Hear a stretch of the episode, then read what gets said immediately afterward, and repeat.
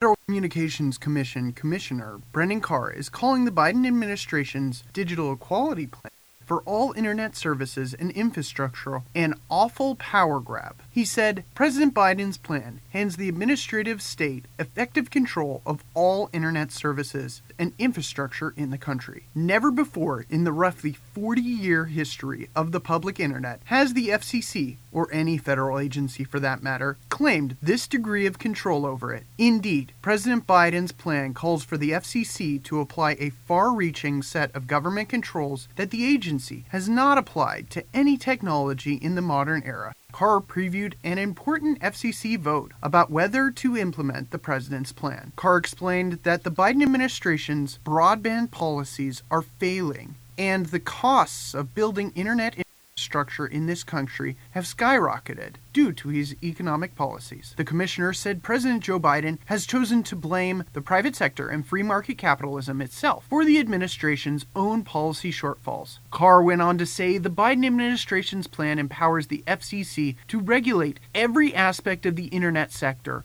for the first time ever, saying the plan is motivated by ideology of government control that is not compatible with fundamental precepts of free market capitalism. If passed, the FCC would be empowered for the first time to regulate every ISP's service termination term, use of customer credit, account history, credit checks, and account termination, among many other items.